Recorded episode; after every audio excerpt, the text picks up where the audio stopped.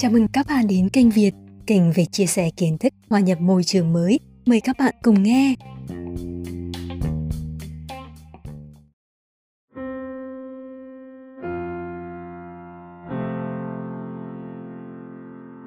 Trái tim ta như một chiếc cốc.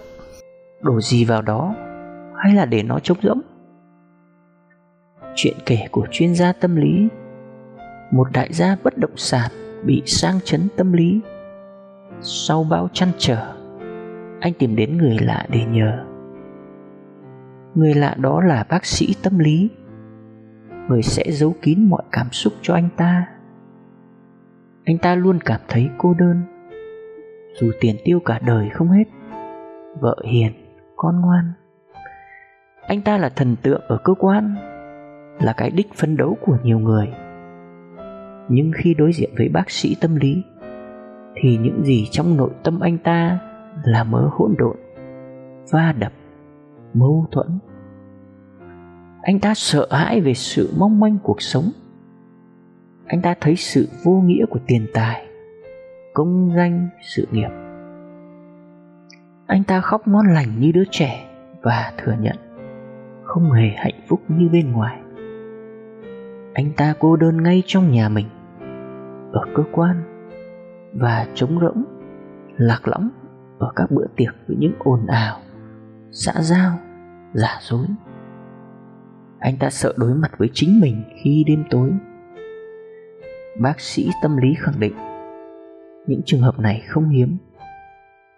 Nếu thành đạt theo chuẩn như chức vụ, tiền bạc thì nhiều người đạt được. Nhưng để an nhiên, tự tại thì rất nhiều người giàu có không có được.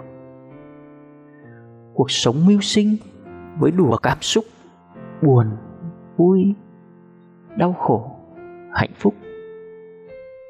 Đôi khi trái tim ta chất đầy mọi thứ, chật trội, bức bối, dồn nén đến đau lồng ngực.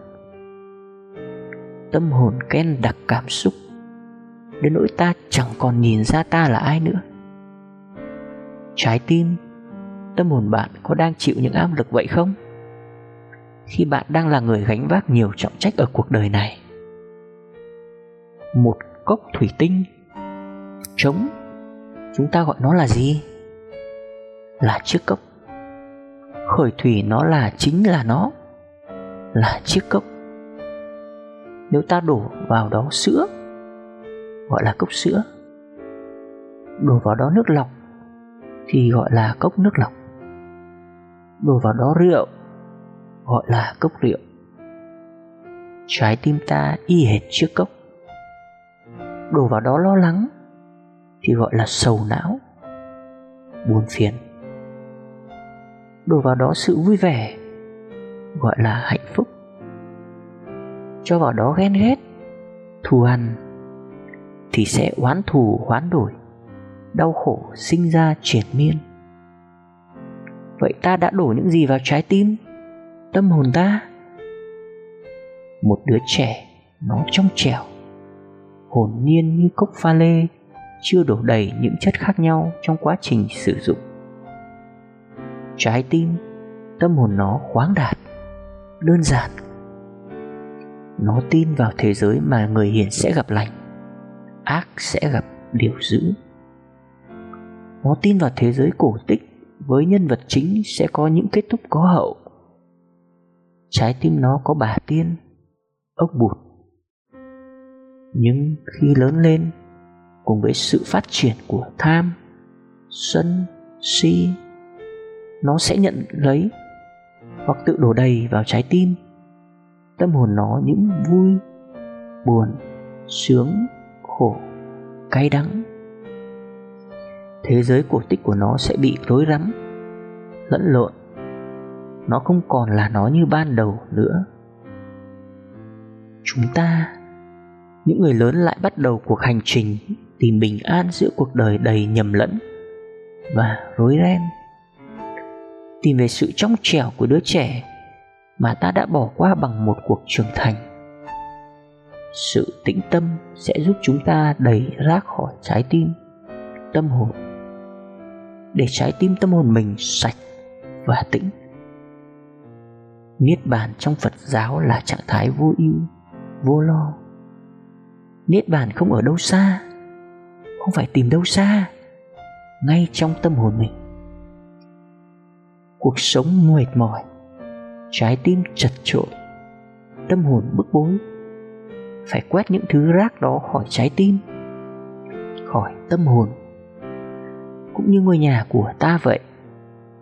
Phải quét dọn thường xuyên mới sạch. Trái tim sạch, tâm hồn sạch là cánh cửa đến với sự tĩnh tâm. Đã đủ phức tạp để mong đơn giản chưa? Đã đủ lớn để mong bé lại chưa? Đã đủ sóng gió để mong bình an chưa?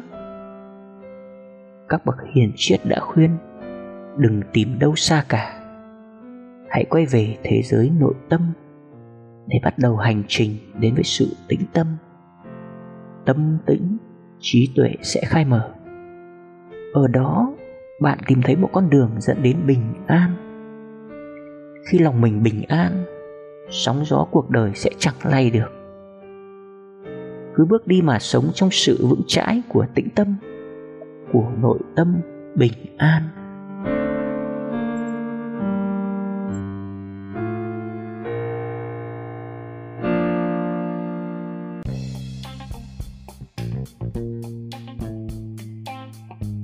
Xin chào các bạn, hẹn gặp lại các bạn trong các bản phát sóng tiếp theo của kênh Việt. Hãy đăng ký kênh và chia sẻ với người thân bạn bè của bạn nhé.